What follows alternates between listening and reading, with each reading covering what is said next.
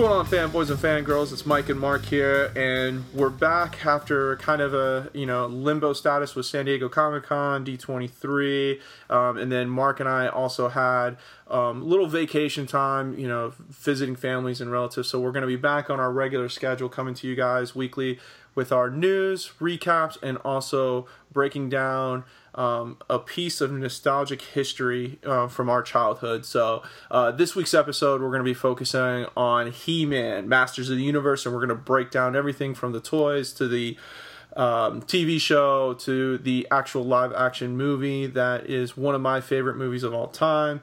Although I haven't watched it recently until this past week to kind of refresher, but it was dear to my heart as a kid. So, all right, going into the news, there's four things, or I'm sorry, three things I want to discuss with, you about Mark, okay? So last week, Ralph Macchio almost broke the internet. Not really, but uh, for my case, this was this. I mean, I texted you the second that I read this um, that there will be a Karate Kid TV series, and it's going to be on YouTube Red, the TV channel version of uh, YouTube that they have on there. Um, I can't believe it. Uh, it's it's Ralph Macchio and uh, is it what's his first name? Not Zabka's his last name, but um, um yeah, from uh, oh shoot, I want to say Danny Zabka, but that's not right. Um, no, it'll come to me. Uh, man, I'm so excited about this. It'll come to me. I know it's gonna be awesome. So, I'm. It's it's funny you mentioned that because I'm actually um, oh uh William William right William Ralph Macchio, William Zabka. Yeah, there yeah. you go. Um, yeah, th- this is awesome. Well, first of all, I'm watching Karate Kid right now, and it just so happens to be on TV. Um, but the Karate Kid is like I don't know. I just it's always been one of my favorites growing up. Um, I remember in college when it came out on in the box set and DVD, and I hopped on that, and I just I don't know, it's kind of like one of those like comfort films for me, you know, one of those like awesome just 80s. It's always a good go to.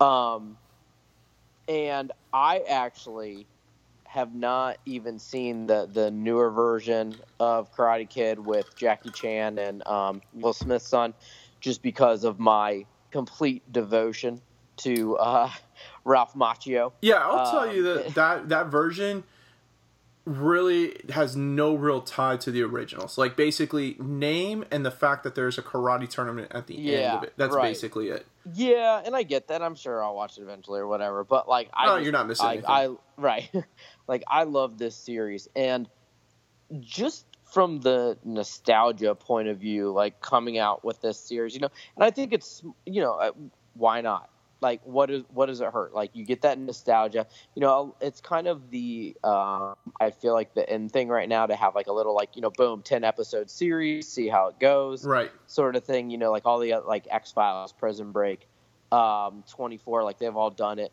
Um you know and especially to have both of those individuals too i think it's just awesome reprising those roles. And i don't know did you end up reading a synopsis about it? Uh, yeah, basically it's um, Daniel and um, what's the oh God Johnny basically at a crossroads in their lives, and yep. um, Daniel is basically still grieving over the death of Mr. Miyagi, uh, although mm-hmm. it's been a couple years, um, right. and then.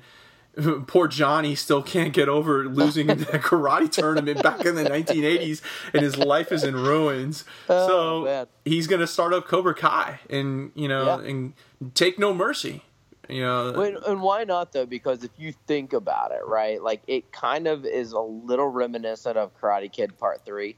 Right. Remember when like Cobra Kai was like all the bills were coming in and all that, and they tried to like bring it back up and all. Right. And, and you know, obviously, still uh, still lost to um, you know Daniel, but um, yeah, like why why not? You know, what? Is, here's the thing: what does it have to lose, right? Oh, so, I mean, nothing I, at all. I guess yeah. money, but yeah. So, but I think from a nostalgia point of view, you get all the people who are familiar with Karate Kid. Like, I definitely want to check it out. Like, I've thought about even getting YouTube Red just for that. And how you know smart I mean? was that for YouTube to outbid? So the, uh, the rumor was is that Netflix was in line to pick this up. But then YouTube Red stepped in and put an offer down that Netflix wouldn't match, and so Ralph Macchio and Zapska Zapka basically jumped in and said we're going YouTube Red. And now look at that. That basically this is going to be that jump start for really people to subscribe to YouTube Red. I thought I think it's a smart smart decision on, on that company's side. Right, absolutely. The craziest thing is too, like I don't know, um, you know, you probably knew this, but like Ralph Macchio, when he filmed these, like he's playing like a what, like a 16, 17 year old, Yeah, right? somewhere around there. And he was like twenty or twenty one at the time. Oh yeah, classic Like, I mean, '80s using like 30 year old people to play high school Right. students. Exactly. Um, but no, like I, I you know, I want to see. Um, yeah, I, I think it's interesting. Like, why not? You know, um, you know, Daniel can carry on Miyagi's legacy. Um, you know, to help kind of push on through this. Uh, who knows what the heck will come out of Johnny because he's obviously you know taking the struggle bus here and trying to maybe maybe it'll be good for him and maybe he starts up Cobra Kai and just it it's successful. Yeah. Good for you, Johnny. The one thing I hope they do bring uh, back is Elizabeth Shue and see, you know, Oh, that'd be good. Yeah, That would yeah, be- absolutely. that would be awesome if they could bring her back and kind of maybe be the the the spark that ignites the rivalry again between Ralph and I and I always felt bad for um, Daniel because, you know, you think about it, like after the first one, he, uh, you know, there's Elizabeth Shue, and then like in Karate Kid 2, it's just real quick, like she was dating like a football player at college. Right. Oh and yeah, then, he got and dropped. then he goes to Japan Yep. and he meets that girl, and then he comes back and it's like, oh, she went off to like this dance school. And then there's the third one. He meets that girl, and she's like, "Oh, I'm moving back to Ohio yep. to be with my boyfriend." I was like, "Oh, God, man, poor Daniel LaRusso," you know? Hey, look, it's it comes with the territory when you when you are learning karate, you don't have time for girls. you know? Exactly. You gotta you gotta keep your mind right. you know? Exactly. This the you know that's the the will of Cobra Kai right there. You know, Exactly. No, I think it's it's great. I mean, it's bringing nostalgia back. Uh, everything. I'm really excited for this show. I'm I'm probably going to subscribe to YouTube Red, check it out, and then let's see. You know, hopefully, you know they bring stuff in like this, and I'll keep you know jumping on and and keep the subscription going. But I'll definitely check this out. Um, Yep. Smart, smart move. Okay. Do you uh, think do you think they'll bring in Hilary Swank from the next Oh my god! What was it? that? Was the fourth one or whatever? Oh, yeah. Nah, I Oh, yeah. think I think those days are done. Yeah, rightfully so. So, um, all right. Second piece of news. So uh, last week at the TCA summer uh, event, the CW came out and basically, you know, we're, we're promoting the upcoming seasons of Supergirl, Arrow, uh, The Flash, and Legends of Tomorrow. And one of the biggest uh, critiques from last season was the big hype up of the big Arrowverse crossover event that really wasn't a four part series. It was like 3.15, if you want to call it that, because the Supergirl episode basically was a regular episode to the last possible minute and included just Cisco jumping through um, one of his portals to, to recruit uh, Supergirl to help fight the aliens. So during the press uh, interviews, uh, the CW president, also Berlanti, who was there just for a short time, basically told um, the press that the Arrowverse crossover event this time around is going to be in two parts, and it's going to be basically almost like you're watching two two-hour movies. This is where it gets interesting. It's going to be November 27th, November 28th. Um, the two first two-part series will be Supergirl and Arrow, and the second part will be the Flash, and then um, Legends of Tomorrow.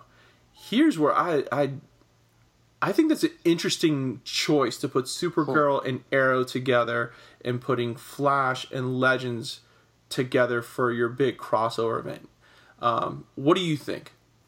Yeah, so you know, there's a couple things here. So one, I I feel like, especially what they've talked about with the tone of Arrow, is Arrow is kind of somewhat of the odd man out a little bit Yep, when it I comes agree to with tone, that. right? So you have to pair it with one of them, obviously. So which one do you pair it with? Well, I think personally it would work best with Flash, but I also think that Arrow and Flash have the most pull when it comes to ratings. Mm-hmm. So pairing Arrow with probably Supergirl because I'm guessing out of the four it has the lower ratings. Not low ratings, but the lower of the four. Uh, I don't know. I'll, I'll check into that. Is it, is it on par with Legends, maybe? Probably on par with Legends. I think that Right. Supergirl maybe do, does a little bit better than Legends. I don't know. Um, It, and it, but I, I agree. It does seem odd to me though because it doesn't seem like that. Like you've seen with Flash, there's the kind of a little bit of the connection to Supergirl already, right? right. And there, it, I there just isn't as much of one with Arrow, where like Arrow obviously has that connection to Flash. Arrow has that connection to Legends because of what you know the villains, uh, as well as hmm you know Damien Darhk, who's going to be the villain of the next uh, season, or with obviously um, Sarah. So I, it just seems the the most odd to me. Out of Yeah. the mix, I guess.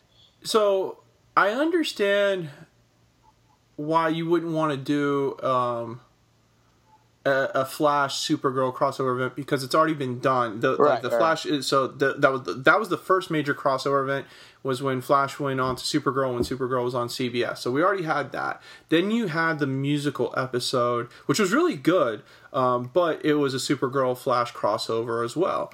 Um, where Supergirl came into the Flash's universe. So I understand why not putting those two together.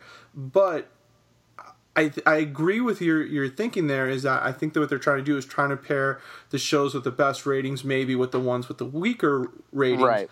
But why do that and make it a struggle for mm-hmm. for Story. the storylines when you have an mm-hmm. easy concept with Flash and Arrow that has been done before, you have all the makings of you know the the familiarity with the two you know the two universes you know or two um, groups getting together.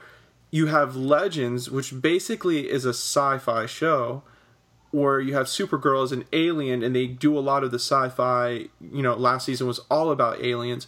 Why not focus on that concept with those two shows? I know they're the two weaker shows, but they're the both both most lighthearted shows in the past, you know, two Right. three seasons. Make it, you know, go with what's working and what pairs the easiest to make a better show and a better two-hour event. That's my only concern is that when you have Arrow being such a dark show, I know they're saying that the, they're going to try to lighten it up this season, but that's, it's not going to be as light as Supergirl. Supergirl is bright, Right. it's charismatic, it's you know has jokes that you know try to come off as you know is really funny. Sometimes they don't work. Flash, on the other hand, is is gone really dark with Barry being gone and so forth, and Legends is kind of like the DC version of Guardians of the Galaxy, you know. So it's an interesting choice that I think you know. Yeah, I, I don't, I don't know if this is going to work out as well as last year with the just the four, well, quote unquote four part. Um, you know, just like the week long because it really kind of kept you. I mean, it really kept you like, okay, I've watched this. I need to watch Right. next week. And honestly, for me, even though I really didn't need to, um, I wa- You know, I don't watch Supergirl often, but I watched it that week just to see how it was connected. I mean, you know, and it ended up only being about the last five minutes, but Right. still, like, it pulled me in for that. Whereas, you know, I, I'm not really sure how this will. I don't know. I'm not. I'm not sure about this approach. Do you do you like it better it being two two parters than just one major event? Um, I, I don't know. I thought the major event was pretty cool. Like I said, it had me like. It, I liked it being the major event because even though it was the major event, you needed to tune into each one. But at the same time, the, each episode kept its own tone. Right. So like like Arrow's episode was obviously drastically different from um, Legends, right? Right. But even though at the at the core of it, it was the same kind of across the board story, you know, the same plot, but it still was able to take the liberty of what the show is and still kind of encompass that. Where I I feel like with this, you know, you're gonna have to kind of merge ha- Supergirl and Arrow together, and it just I don't I don't know I don't know I don't know how that's going to work out. No, I guess I agree with you, but kind of on a different note where you don't know how many more chances you're going to have at these big events because you know Mm-hmm. how long is Arrow going to last? You know how long is Legends of Mm, Tomorrow right. to last? You know it's it, it you've seen how Arrow's ratings have kind of started to decline, and Mm-hmm. they, they're already talking about.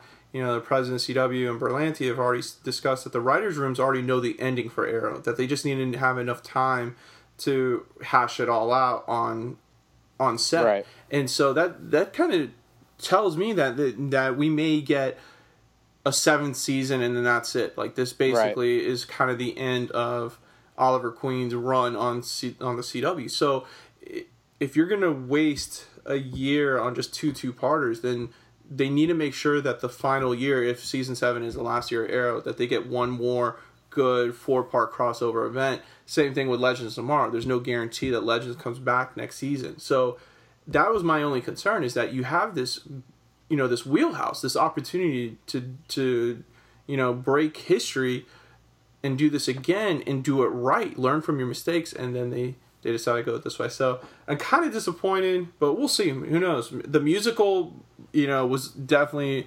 um you know i had you know hes- i was really hesitant with that the musical episode of the flash i ended up really liking a whole lot so you know maybe maybe they know something I don't, or you know, they probably they do know stuff that I don't. But Right. Maybe it's just you know in a different mindset that I should be in.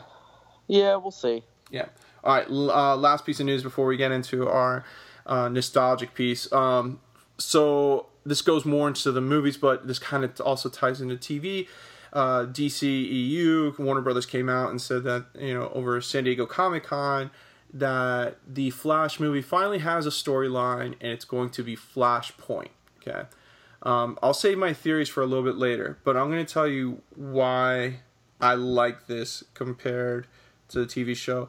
That Flashpoint to me is a is is kind of a, it's a movie. Um, it's a storyline that, that makes sense. It's not what the TV show tried to do with Flashpoint, and I think it's smart for Warner Brothers to take a weakness from the show and try to make it into a strength for the DCEU on film. Do you agree with me on that? Yeah, I do. Um, you know, it's kind of like we've talked about before. I mean, I think with the TV show, it was just it was rushed. You know, like Oh, yeah. Was, you know, a, a span of what three episodes, and then you saw kind of sprinkles of the aftermath. Where, you know, if if you put it in a movie, like that is the main focus. You can really dive into the story and kind of some of the. Um, you know other kind of theories like you you- like you and I have already talked about that we'll get into a little bit later but just I think there's a lot that you can do with it um, and I think it's a really smart move um, for um, the DCEU and I think it's a little bit you know different of a move than obviously as you have with um, Marvel with Avengers obviously with um, you know, the movie's coming up, kind of the end of one era of Avengers and the starting of another era. Um, I think that's what you could possibly have with Flashpoint if it's necessary. Yeah, I agree with you. I think that with Flashpoint on film, it can go a lot deeper, a lot darker than what the TV show tried to do. Um, I, I was really disappointed with the effects of Flashpoint, especially when they, you know, had such a big opportunity to change the Arrowverse around, and all they did basically on Arrow was change Diggle's daughter into a son. Um, in Legends, there was no immediate impact whatsoever, and nothing on Supergirl, and so the only major changes we saw were basically affecting Team Flash, um, and really it was more or less just Caitlin turning into Killer Frost. Right. And that was it. I mean, there was, you know, Cisco's brother was alive but killed in a car wreck, but then and Cisco wanted Barry to go save him, you know, back in time and save him and wouldn't do it. That lasted all of two or three episodes. Um, Iris was upset with uh, Joe and Wally. That lasted two or three episodes. And then everything kind of just was wrapped around Savitar and Flashpoint, and that was it. Um, So I was re- like, I could see this as a great way for saying the DCEU, you know, film universe saying we got this one right that the television show couldn't because you know remember back when they made the announcement that the Flash on movie would be different than you know um, the Flash TV show and that you know the cast and everything would be different. A lot of people were upset with that, thinking that Grant Gustin should be the Flash and that he was the only Flash. And now this season kind of opened you know a hole and you know a, a pathway for the DCEU to take over. I think it's smart. Now here's my theory why they chose Flashpoint. I think this is the perfect way to let Ben Affleck walk away from Batman after the Batman movie's done. Um, with Flashpoint, the storyline is is that basically the DC universe is reset and that everything is kind of changed. So in the comic books, Batman goes to his almost younger self, not like teenager style, but almost late 20s. So he's kind of not the older Batman, but more younger, fresh, and and you know kicks ass. Wally changes from white to black. Um, you know, all these different things happen in the DCE universe where you got the rebirth series out of it.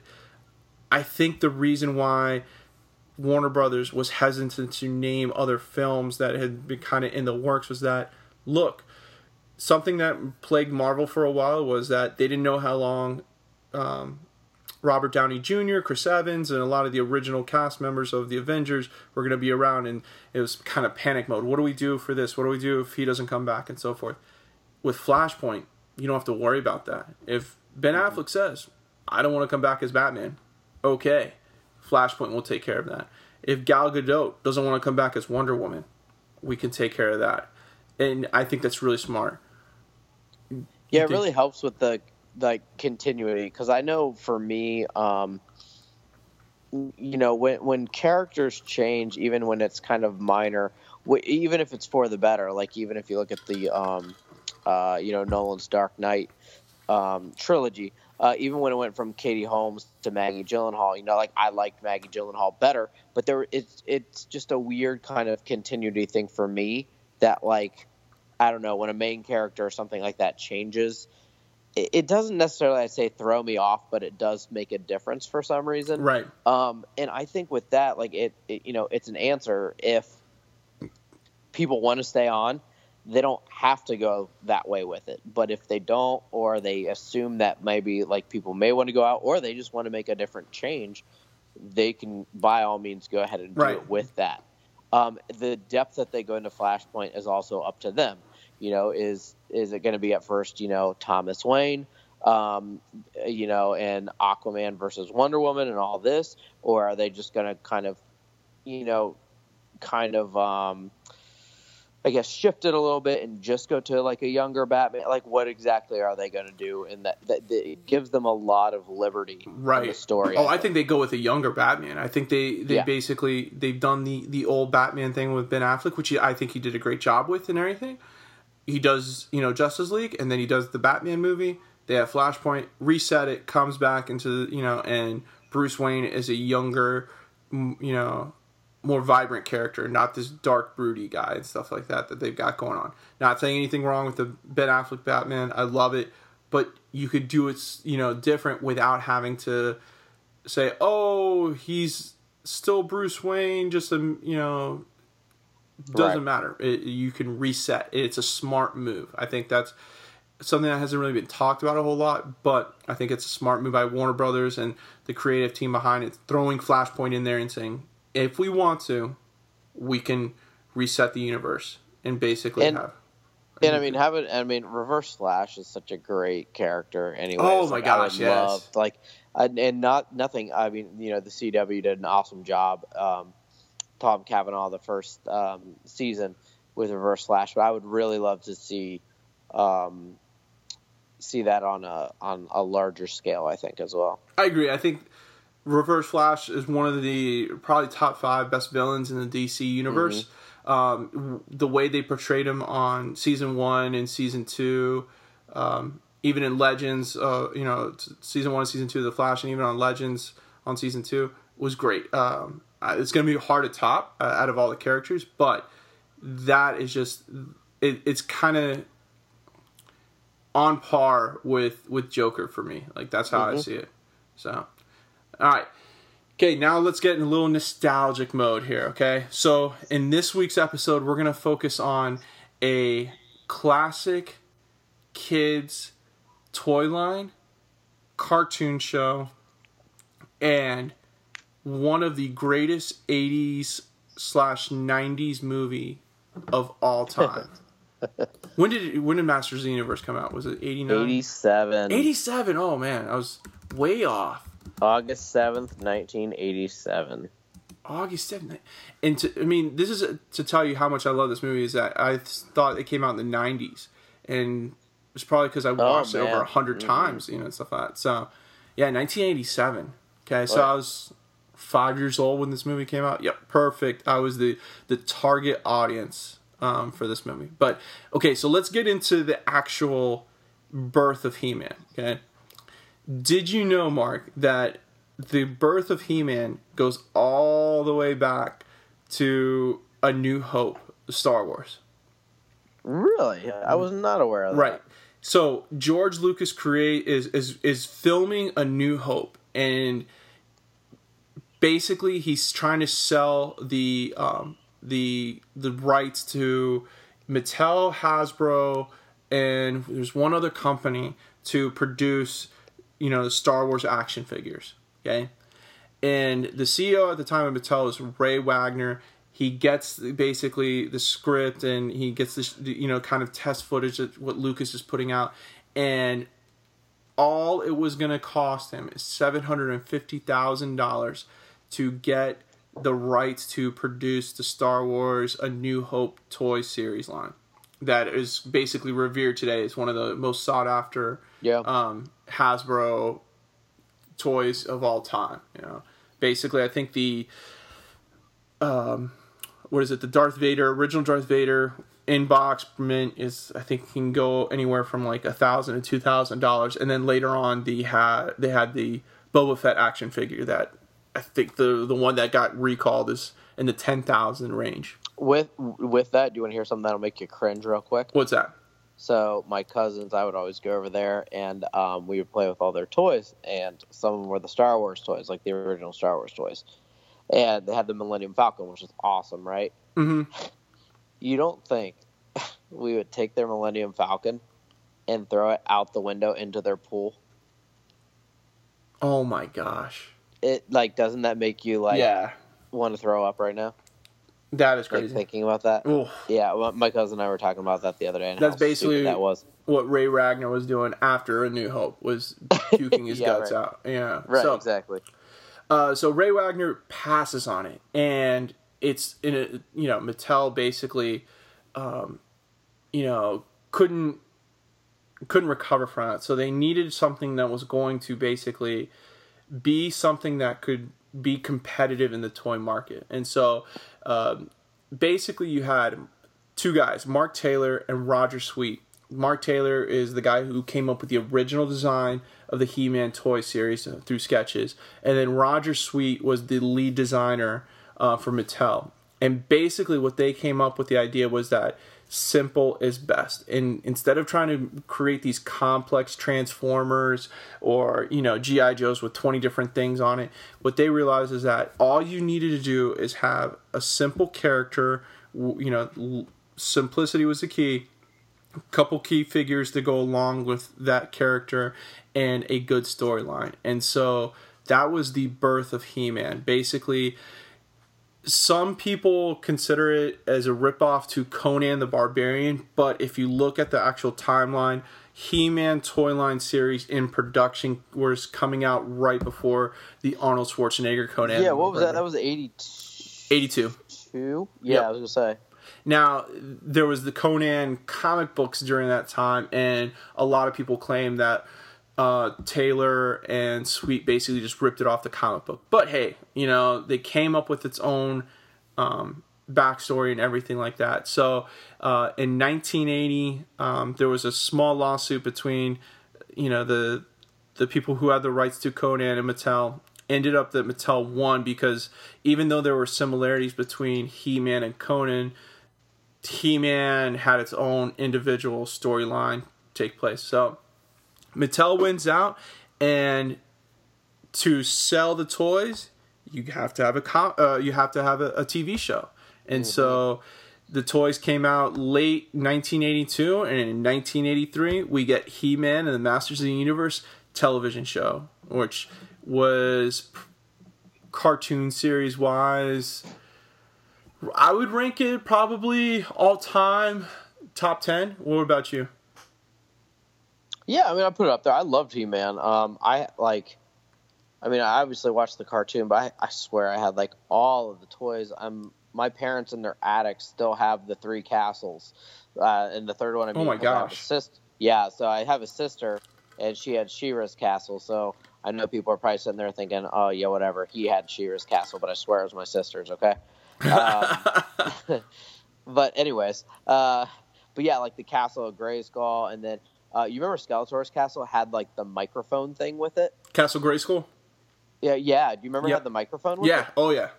Oh yeah. Oh yeah. So I have like all, I have all three are up in my parents' attic still. Like they they haven't tossed anything, which thank freaking goodness. but um, yeah, that's try and get that down busted out. But it was funny that you mentioned that too because um, when you talk about just like the simplicity of the characters, um, like even in their names, you know, you you could see you could see that, you know. Oh, so yeah for instance, what was um? Let's think of some of them. There was uh, so He Man was Prince Adam of Eternia.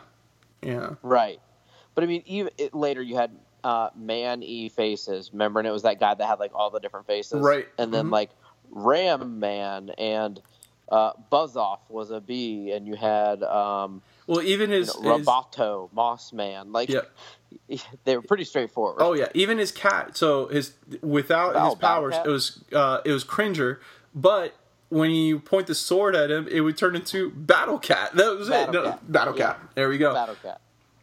Oh, I, oh man, yeah, Battle Cat was awesome. Battle Cat was awesome. Another what? cool toy that I got was a full size Battle Cat when I was like five or six years old or whatever, oh, yeah. and stuff that I would ride around in the what was, my apartment what was Skeletor's battle? Oh, um, you remember that? Yes, it was purple.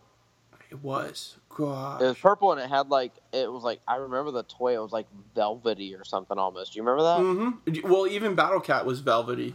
Uh, oh, right. Yeah, that was kind of like the like uniqueness of those cats was that had that velvet. Um, oh, that's gonna bother me. I mean, I'll get it eventually, but oh man. No, but I uh, think um, you know I, I had a, a, lot Panthor. of Panthor. That's it. I mean, come yeah. on, how how complicated is that? yeah, or change a letter. Yeah. Um, no, but you know the the characters were like you said very simple, straightforward. They each had a main thing that was kind of their um, you know their main characteristic, um, and you, you know it just. Uh, I don't know. They were simple, but the simplicity I think is what made it so unique. Um, and yeah, it's so funny. Have you watched any of the cartoons lately, like from the eighties? Last time I watched a cartoon, so I watched like some clips, you know, yeah, like top five YouTube, clips on yeah. YouTube and stuff like that. But last time I think I really sat down and watched it um, was probably about like five or six years ago because it just there were a couple things like on Saturday Night Live and stuff, and you know, and there was a couple other shows that were like, if you really sit down and watch this cartoon show, it's gonna be you're gonna view it in a different, you have a different view of it today than when you were a kid. Oh yeah, watching. yeah, it's very choppy, kind of. You know what I mean? Mm-hmm. Um, I mean, it's still awesome, but yeah, by today's standards, it's not quite as free flowing. So I could say. I'll, I'll explain. Uh, I know the reason why to this. The budget for the show was so small that they oh, had to reuse clips. Like they couldn't do animation cells over and over again. Uh, so, yeah. um, I think the show ended up being like right, roughly around like 300 episodes, which is amazing. Um, you know, don't hold me to that number. It's I I know it's definitely uh, in the 200s I want to say it made it to 300. Um, but the budget was so cheap that basically Mattel, you know, was in it just to sell toys. They basically told the artists, if you have a scene where you can basically reuse it, you reuse it. So if you watch the shows, you'll notice that like they use the same background setting and like Right. positioning of the characters probably about 15 to 20 times in different episodes and stuff. And it's just so that's where you get that choppiness so that the artist basically had to you know say okay this scene right here is going to be used in 10 to 15 different episodes but it's not really going to match up well with all the stories. So that's where you get that choppiness and kind Okay, of like very fragmented and stuff which um, i wish they would do a documentary on it. I mean those are that's probably one of the the things that i would love to to learn about is that you know probably the headaches into making a, a kids cartoon show you know, right. back yeah, in the 80s Absolutely.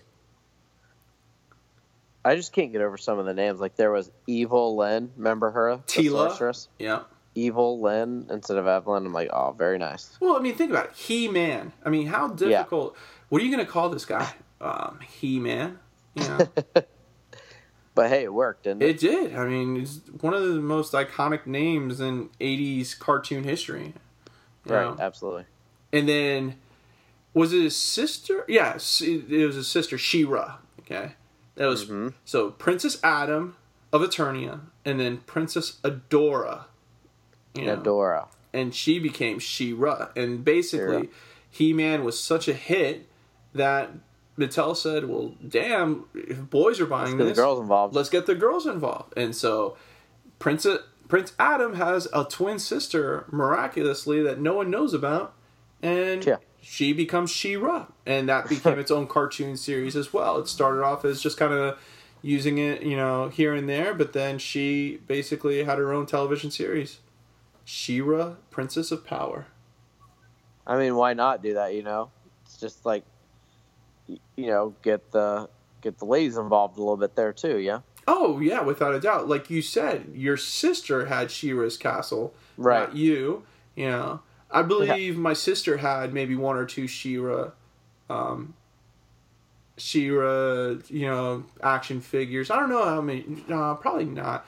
I had a couple of the, not. I didn't have She-Ra, but I had some of her, like um, other characters her from the show. You had her outfit. Oh, without a doubt. Or, I mean, everybody had to have the She-Ra outfit. Um, yeah, I mean, so that cartoon series, as bad as it is, it was a moneymaker. That was Oh, the yeah. first time that you really saw a toy company say, look, we need to sell toys, an original toy, and there's only one way to do this. And it basically became a commercial. Every, you know, Saturday morning when it first debuted, and then it turned into a weekly, uh, a daily show, you know, Right. Monday through Friday, and that was just straight advertising. And the, like you said, the shows were fragmented, the stories were really broken up, but all it was was thirty minutes of you need to buy this toy, you need to buy this toy, you need to buy this toy, and then almost every other toy company followed suit after He Man. I mean, you had the Teenage Mutant Ninja Turtles. You had GI Joe come out with its own cartoon Mm-hmm. series. I mean, a plethora. Barbie, you know, as Yeah. well for the girls, for the for the ladies out there. Oh yeah. So there are very few cartoon shows that get a movie made after it. This is one of them, and this is where I kind of want to spend a little bit more time talking about it. Masters of the Universe, 1987. Dolph Lundgren is Mhm. casted as He Man. Honestly, Oh, yeah. to me, that was the best casting choice you could have ever done. Oh yeah. Um, Mark, talk about it a little bit. Some of the stuff that you found out about this movie, because you, I mean, some of the stuff that you found out was is, is pretty damn amazing. So I mean, first of all, so here's how I think this kind of usually goes, right? Like, yeah, I think it got what seventeen percent on Rotten Tomatoes. So like, obviously, it wasn't um, you know, this huge success. Dude, But it holds I up. think- I'm telling you. uh, well, I think a lot of times people like movies based on whenever you know, whenever you remember seeing it. You know, what if you're in your kind of formative years. You know, you're gonna like certain movies. Like for me, I really like Batman Returns. I know people hate it, um, and I get and I get why they hate it, but like, you know, I was in I don't even remember what grade, um, you know, elementary school, and when it came out, so I enjoy it, and it's the same with Masters of the Universe, but. so the um, the director was Gary Goddard, right? Right. And I believe he hasn't directed a film since he's directing one now, I believe. But prior or after He's finally coming out of the, like underneath a rock and dude, stuff like dude af- after Masters of the Universe, he did not um he, he didn't direct anything else. That's a damn like shame. I said, I'm pretty sure he has something now. Good for him. Uh, but yeah, he's finally finally coming out of that shadow. But they destroyed so much stuff in this movie. Like there was a time, and there's a um, when they're in like the music store, and Skeletor and all of them come into you know because they're getting the key, um, and there's like a car explosion. That like the explosion literally blew the um, the glass out of the windows of the store, which and that wasn't like a set happen. either. That was an actual like town Oh, that they the filmed actual in. store. Yeah. Yes, that's Um, awesome. And then and then when they're in the high school gymnasium when it's on fire, like they legit set the gym on fire and it got out of control.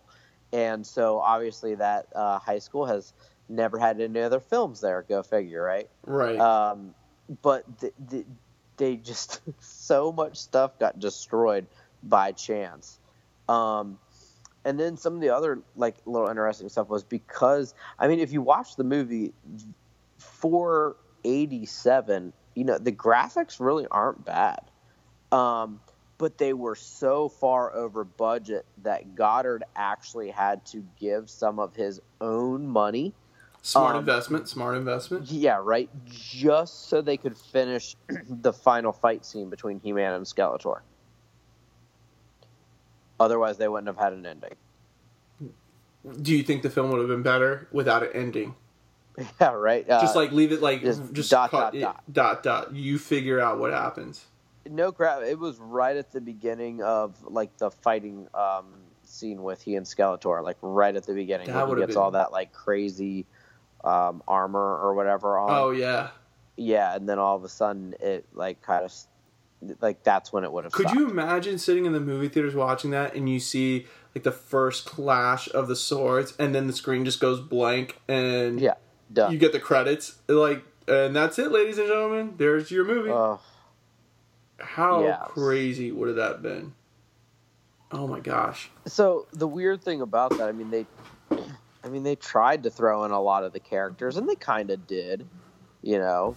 But well, they didn't even have what Prince Adam in it. Like the the no, it was just straight up He-Man. yeah, it was basically look, we're gonna forget that whole like changing into He Man. It's just He Man. Right, right. And the I will say, um, the his, the famous, you know, I have the power, um, was very anticlimactic. I kind of reminded me of By the power of Gray Grayskull, I have the power. Yeah, so he says it, and it's just kind of like whatever. You know? It kind of reminded me of like in the new Power Ranger movie when he just kind of like subtly says it's morphin time. I'm like, Right. no, no, no, no, no, that's not how that Right. goes. Yeah, I mean, there's there's a, a technique and a way to it, and you gotta you know be enthusiastic and so forth. Right. I mean, that's an iconic line there by the power of Grayskull. I have the power. Yeah, How many Absolutely. cartoon shows had something with a sword and a phrase? Because you had Oh, I mean, what, He Man, Thundercats? Thundercats. Hey, what was it? Yeah. you like that? uh, Thundercats, oh, oh, like, oh, oh. oh my gosh. I mean, just think about it. All right, we got to have the main character hold a sword and say something. All right, let's say Thundercats, oh. The best thing about like all those '80s cartoons, they uh, whether it was He-Man, Thundercats, Ninja Turtles, usually GI Joe, you know, you remember they always ended with people like like with the characters laughing. Oh my gosh, yes. That the classic hey, we beat the bad guy and then some sort of like comic relief comes in at the end like for this the cartoon shows like Orko would do something or the the Cringer the cat would do something. Oh yeah. Oh yeah, it is classic 1980s I mean, shows. if if if anybody listening, if you're a He-Man fan and have not seen Masters of the Universe, there's a very like bad copy of it on YouTube, I would definitely check it out. Oh, I'd say pay the money. If you're gonna watch it, pay the money and really go for the entire like I will say, absorb it yeah, all. no, you're right because like the one that um, is on YouTube, like you can't really even hear very well. hmm Yeah, I feel like someone like recorded it on their iPhone, like from their TV or something. You know what? So when watching this, what I realize that there's a lot of similarities. Now, don't don't kill me for this, but there's a lot of similarities between Masters of the Universe and Thor, uh, the first Thor movie. It's just kind of you know. Uh, I can see it. okay your your heroes basically you know sent to earth from a mysterious planet. Yeah, He's, yeah, you yeah, know, he he's got his little team with him to help you know that are it's a makeshift you know team of of fighters and orcs and so forth. They're after a certain key element you know. I mean it just Hmm, yeah, you're not wrong. thor was basically masters of the universe updated. Well, they should have just had dolph lundgren as thor and not chris hemsworth yeah, right. Keep Mm. him going. I mean, Dolph Lundgren's in like everything now. Oh my gosh, yeah. I mean, talk about an actor who basically fell off the face of the earth and then came back with a vengeance. Right. Absolutely. Yeah. So, Masters of the Universe, He Man toy line, He Man cartoon show. Then there was another cartoon show later in the 90s, early 90s, that was the new adventures of He Man with t- toy line and so forth. Where would you put He Man in your rankings of 80s slash 90s man. nostalgia? Oh, geez, it's got to be up there pretty pretty high. Like, I feel like He Man is one of the first like memories I had of toys and cartoons personally. Um, I, I mean, it would for me. Now we're just going based off of like cartoons and whatnot. I mean, it, it would have to be in the top. I would say top five for me. Would you say it's better or more important than Teenage Mutant Ninja Turtles? No. Mm-mm. Would you say it's better or more important than G.I. Joe? Ooh, man, that's a close one. I was probably more into He Man than I was G.I. Joe, Okay. personally. But I think that G.I. Joe probably has a bit more lasting power than He Man. Like, I feel like you could throw a G.I. Joe cartoon on now, and, like, even though it's kind of choppy, like, I think people or kids would probably get into that more than He Man right now. Okay. Would you say it's better than. Let's see. Um, so we did Teenage Mutant Ninja Turtles, G.I. Joe, Thundercats. Ooh, that's a close one. My goodness. Yep. You know, I feel like Thundercats and He Man are like kind of the same. You know how 80s Yep. the- shows the- would often do yep. that? Like, it was just, I felt like kind of He Man, Thundercats, like even Voltron to a degree had like all these very similar type of qualities. Um, but especially Thundercats and He Man. Like, I Look, feel like if you compare the toys, they are very similar. He Man was Yeah. just a regular man. Thundercat it was, it was a cat. It was They're the cat version. yeah. I mean, Yeah, it's seriously. swords that are that hold the power of them becoming their most powerful. Even the the villains, you know, have that kind of um, skullness, you know, wizardry Mm-hmm. type deal, like you know, Emperor Palpatine right. type deal. They like Gosh, I- Thundercats and and and He Man were basically identical. Yeah, they really were. I think about it. Huh. Would you say He Man's better, more important than Transformers? Oh, my. Take Um, a, take out the whole recent films. I'm t- I'm going straight from 80s and 90s. What you have from Transformers? I personally liked He Man more than Transformers. Ooh. All right, so I mean he's it, so He Man's See, basically you up know there. what's weird though? I actually, you know what I was into even more than Transformers, which is really weird. I was into GoBots. Remember GoBots? Oh yeah, I remember GoBots. I, that's probably like like the Aldi's brand, like the Yep, that was the poor man's My- version of Transformers. yeah, I, I was uh, yeah. I was Uh, like, "Hey, give me that Transformer." My dad and mom were probably like, "No, here's a GoBot." I'm like, Well, because yeah!" they were so you know? expensive. You couldn't you couldn't just get a cheap transformer. All of them came in those damn humongous boxes that were like 400 500 dollars and Yeah, stuff. Now, if you held on to them like some people did, you could sell them for thousands of dollars. and so yeah, forth. right. Well, and they pro- my parents were probably like, "Oh, kid will probably like Break lose it. the pieces or choke on them or something." and with a GoBot, those were just kind of straightforward. Yeah, I like me some GoBots.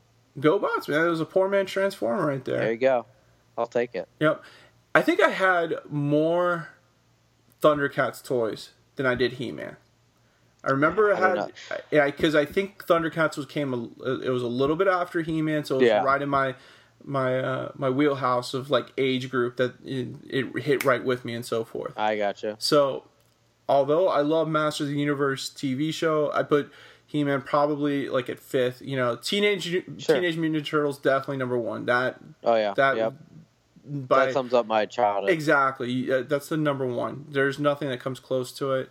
Then I would probably say Thundercats two, um, and then probably three would be Transformers because I wanted them, uh, not because I had them. Because I was just jealous, like of my cousins when I'd go to their house and stuff like that, and they would have you know Optimus Prime and everything like that. I wanted to play with things, uh, you know, the Transformers. Um, four, just I want to, you know, probably GI Joe. Although I don't know, no, I'd put He Man above GI Joe. I didn't. I had GI Joes, but I wasn't into them yeah. um, at the time. And talking about the miniature ones, not those. right. um, not the huge ones. Yeah, the the twelve inch action figures. Yeah. That, that was my dad's GI Joe. Definitely. Yeah. Right. So, He Man Masters of the Universe, if you have not seen the cartoon show, you know, definitely check it out. Go on YouTube. There's a lot of different clips out there. Masters of the Universe, if you have not seen that movie, I think you can rent it for like a dollar ninety nine on YouTube and so forth. Yeah. It's worth a check out. Right. It's, it's got to be like on some sort of streaming network. If somebody doesn't Yeah. have it, it's you know shame on them. Um, and then there's some news that has come out recently in the past couple months that they're going to try to do another Masters of the Universe movie. I highly doubt it. As as, Yeah. as chaotic as the 80s movie was, I don't see any producer, any studio touching this You know, property. I think the tough thing is I just don't think it has as much pull right now. So like if Right. you look at if you look at like Transformers or even Ninja Turtles, it it had this, you know, it kind of had that lull where it was gone for a little bit and then came back. Right. And same thing same thing with Power Rangers. I mean Power Rangers have been kind of constant, but you know, it, it had this lull then it came back. So what Ninja Turtles and I'm not saying the movies turned out great, but what Ninja Turtles and Transformers did was they took, you know, not only the old fans but the new fans. And I feel like if it was with He-Man, you're only going to have a very select group of people who really have any sort of connection to it, um, and and not really any current, you know, current kids. Like you said, it kind of came out with that second, you know, kind of stab at it, but Yep. I, I don't think I don't think it would have as much pull. Well, if you look to it, the most recent films that are trying to go back to the '80s, so the first Transformer Transformers film was amazing, but then after that, they've kind of been disasters. Um, you know, they still make money, but Yeah, besides, overseas, yeah, huge. overseas, oh, huge. But um, besides that, the Teenage Mutant Ninja Turtle movies, both of them were considered, you know, you know, break even movies that they didn't make Right. any money at all. Um, the most recent Power Rangers movie was kind of a, a letdown for a lot of people because it just took so damn long for those guys to turn into Power Rangers. Right. Um, and so I think studios are going to be hesitant to go back to that 80s nostalgic stuff. Like there's some things that work, but maybe these toy lines don't work. Um, Right. and Yeah. so that's going to be an issue. Now you could go the theory of like how Saban, um, you know, with Power Rangers, how the movie might not have been a success, but they sold a ton of toys, so they consider it a success because it was basically one massive, you know, commercial for kids to buy toys. They could go that route if Mattel wants to back it up and sell more He-Man toys. But if they don't sell anything to go along with this movie, it's Yeah, not gonna no. it's not gonna do well. I don't Yeah, care what the story. All right, so that basically wraps it up for our section of nostalgia. Um, I kind of really want to briefly talk about this section here because you and I are kind of on a different different mindset here, and we're to go more in depth are. uh, later on um, it- when we get close to uh, SummerSlam, and that's basically WWE. So, watching Raw and SmackDown this week, I texted you uh, Tuesday night, and I was, you know, I'm for the for the in a long time thoroughly like enjoyed with both Raw and SmackDown, and you kind of just like Mm. came back at me with like, eh, you know, Yeah. not so much. So here, let me explain to you why. Uh, I think they finally have found a a good flow to both shows, and the matchups are starting to make sense. And just for example, um, Bray Wyatt versus Finn Balor. Those two type of characters deserve to be in the ring together fighting each other because that's just their mo. Um, it's not like Bray Wyatt taking on Randy Orton, which has no sense whatsoever. Um, you know, uh, Shinsuke Nakamura versus Jinder Mahal. You know, strong style versus the new you know string, strong man that Jinder uh, you know brings to the show. Um, John Cena versus um Oh no, John Cena is not going to be in SummerSlam as oh yes he is. John Cena versus Baron Corbin. Um two basically brute head guys going at it. Even in the in the females division, there's a lot of ma- matchups and that's why I'm in, thoroughly enjoyed with it. And they're starting to also bring back some of the attitude era type of stuff like showing Shane McMahon as the Yeah, that special guest like referee, you know, and so forth. So that's where I'm going with it, but I want to hear your argument to it why you're not impressed. Here we go. Um, I'm gonna disagree because uh, yeah, I, I did like how they brought back Shane's kind of clips from when he was screwing Austin over Yes. and all this stuff. That was good. Um, I agree with Finn Balor and uh, Bray Wyatt just because I think that with Bray Wyatt, he's going to try and get the demon persona out of Finn Balor and that form something there. Mm-hmm. Me personally, I would love it if they would form something and maybe even a faction if Broken Hardys ever happen. Oh my gosh, awesome. that would be amazing. Now, the issues I have are actually the things that you're enjoying. Um, so here's my issue: like Shinsuke Nakamura is where he should be, going against Jinder Mahal, but how it got there made absolutely no sense whatsoever. So you have Daniel Bryan come out and says, "Okay, so to find out who goes up against Jinder Mahal, we're gonna have John Cena versus Shinsuke Nakamura." Where did that come from? That comes That from. I'll tell you where that comes from. That comes from John Cena going to Raw after this. I think. Well, it came from two things. Probably that, and also them knowing that they should give Nakamura a push, but there was absolutely nothing behind it. There, there was nothing where Nakamura was like kind of built into it. Just it, was out of nowhere. It seems so random. Like, you know what, John Cena, you know who you're gonna fight. You're gonna fight this guy, which I think that that's the right call. But there was nothing like there was no reasoning behind it. There was no reason why he picked him. So that was kind of my issue with that. Now, I, my other issue is that I, I'm not really liking the matches because I feel like once the matches were named for SummerSlam, all we've seen are those same matches week after week after week. Like, for instance, let's look how many times have AJ Styles and Kevin Owens fought? Oh, a lot.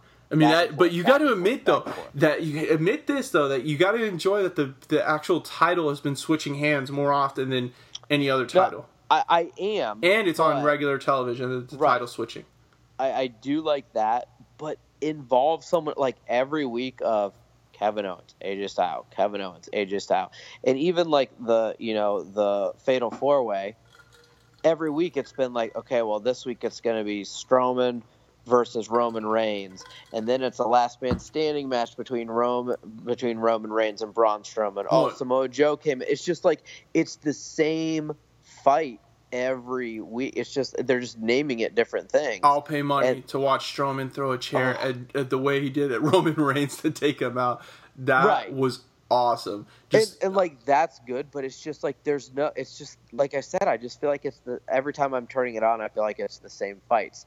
Now, some of that I think is because of like with the brand split, they've also backed themselves into a corner. oh, without a some doubt, without a doubt. So, for instance, like even if you look at like the tag team, how many tag teams are there on Raw right now? Three tag teams, I think. Who do you Yeah, because they the got rid of Cass and uh, Yeah, Enzo. So- oh, and that's another thing. Don't even get me started on that. That's where I'm so tired of seeing Cass and Enzo and Enzo and Big Show. It- Like that's that's done. That needs to be done. Um, like it's just it's so old now. You know, like how many times has Enzo like I'm gonna come after you, Big Cass. You wronged me, and then Big Cass just beats the hell out of him. Because that's Enzo's thing, dude. He gets the shit kicked out of him every single time. I can't wait for him to like somehow miraculously get the Universal Championship. Like he's Oh, gonna get knocked out and get like outta roll over somebody and, Well, and get the pin. That's gonna be Supposedly. I think he's going back to NXT from what I've been hearing. But so, I, th- that's just my kind of issue. Is I feel like every week it's just kind of the same thing. You know, like there's no reason why on Raw there should be three tag teams. Like that's kind of pathetic. You know, what do you have? You have the Heart, or maybe there's four. Let's see. You have the Hardys. You have the Revival. You have Gallows and Anderson. Okay, so four, and Sheamus and um, Cesaro. Don't forget the, the making of the Shield. The Shield's coming And- and- back. yeah, and they're making that, which is fine. Mhm. Okay, but it's just like so you, the the tag team division is four teams. Yeah, but the tag It's- team division on on SmackDown's even weaker because Even basically worse, even worse. New So, Day um, What what they what the Usos. and the Usos. Yep, that's So it. what they so what they should do honestly is figure out something and have the cruiserweights all on one show, have the women all on one show, have the tag teams all on one show. Uh, like not necessarily the same show, but just to, for sheer numbers, because then that's why we're seeing this week after week of the same things because that that's just kind of the numbers that they have. Do you, know remember what I at mean? one point in time, both WCW and WWE had three live shows? Well, not live shows, but three shows taped and on the air. Yeah. That's how big their rosters were. Yeah, there was Raw, SmackDown, and Heat. Yep. Remember? I, um, but I, I just think that's kind of my issue with it right now is, you know, I'm watching the and like the other day it was, um, you know, uh, Cesaro or I, I forget exactly what it was, but it was like Cesaro and Sheamus and Seth Rollins and Dean Ambrose. But then so they've been fighting, but then it was like one of them versus the other one, Right. And then the Two other singles two, matches And I'm that- just I'm just like, oh come on, it's just there's no real like I don't know. It's just kind of it feels very monotonous to me. Um, and I think some of that is, is because of that. Like I said, like how are you going to have a division that has, you know, four, maybe five, um, you know, tag team, uh, tag teams, and the other one has like two or three or whatever. They're just, like I said, there's and I mean some of it like the, there's just nothing else that they can do. You know. Now I also think some of it though is because I've actually been watching a lot of New Japan. And Ooh, if you've okay. never che- if you've never Yeah. checked out New Japan, like check out New Japan. It is it is phenomenal. Like what they're doing over there, their storytelling is so good. And granted, they could get away with a bit more, but like right. their storytelling is so good. The Bullet Club is phenomenal, and actually Finn Balor, uh, you know, helped start that and AJ Mhm. Styles. Um, but you know, with like Kenny Omega and a lot of those guys, like it's just it is good storytelling, and I just think that's what the WWE is lacking right now. Oh, I, Um, agree, I I will agree with you on that. The storytelling is definitely lacking, um, especially when you compare it to like New Japan and even Lucha Underground, you know, on Netflix and stuff like that. Because since they tape theirs, they basically can do, you know, more, you know, uh, outside scenes of the rings and so forth. It's kind of like the Broken Hardys when they did Right. their, you know, like twenty minute movie spiel before they would go on to, you know, Right. a, a fight or anything like that. So it does make sense that like what I, I think what what really hurts Raw right now is Brock Lesnar. So Oh. Brock losing the title at SummerSlam, but in not getting pinned is gonna be, it's gonna be good for the show. yeah, I Um, agree. I think Jinder Mahal should lose the, the championship to Shinsuke for the sake of the the show. I know that you know WWE did it just because of the the partnership that they had with India and it's boosted their ratings in India. I, I saw the statistics on that, which is great. But you're gonna l- slowly lose the the the U.S. audience, your main audience. So Yep. Shinsuke needs to win the, the title, hold it, and you know with somebody like Shinsuke, he's gonna put it on the line. You know every week or every other week, he's gonna fight. Oh yeah, so absolutely. No, I Um, agree with that. I think he should get it as well. Yeah, that'd be good. Yeah, and you know the, the the fans will support him on that. So, but we'll get into a little bit more of this when SummerSlam comes and we can break it down. And hopefully, we'll get our uh, WWE expert, John Hunter, on the podcast as well um, and break everything down and see where we're at after SummerSlam and who's coming up and who's going down. Because I agree with you. I think that once the Big Show and Cass have their match, I think uh, Enzo's going back down to NXT to NXT, kind of work yeah. on a, a, singles persona and so forth because yep. his tag team days are over.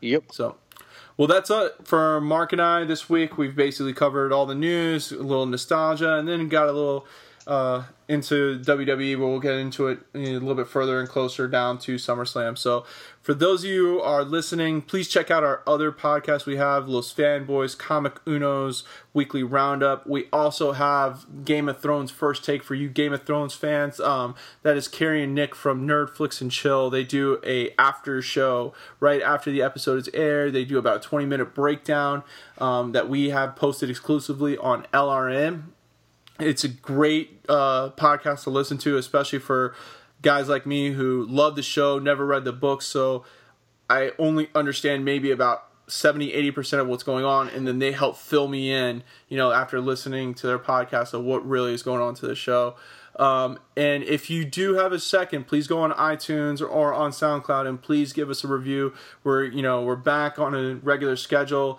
um, and we're gonna get back into our normal routine and hopefully you like the new format of this show. So thanks for listening and check back in next week.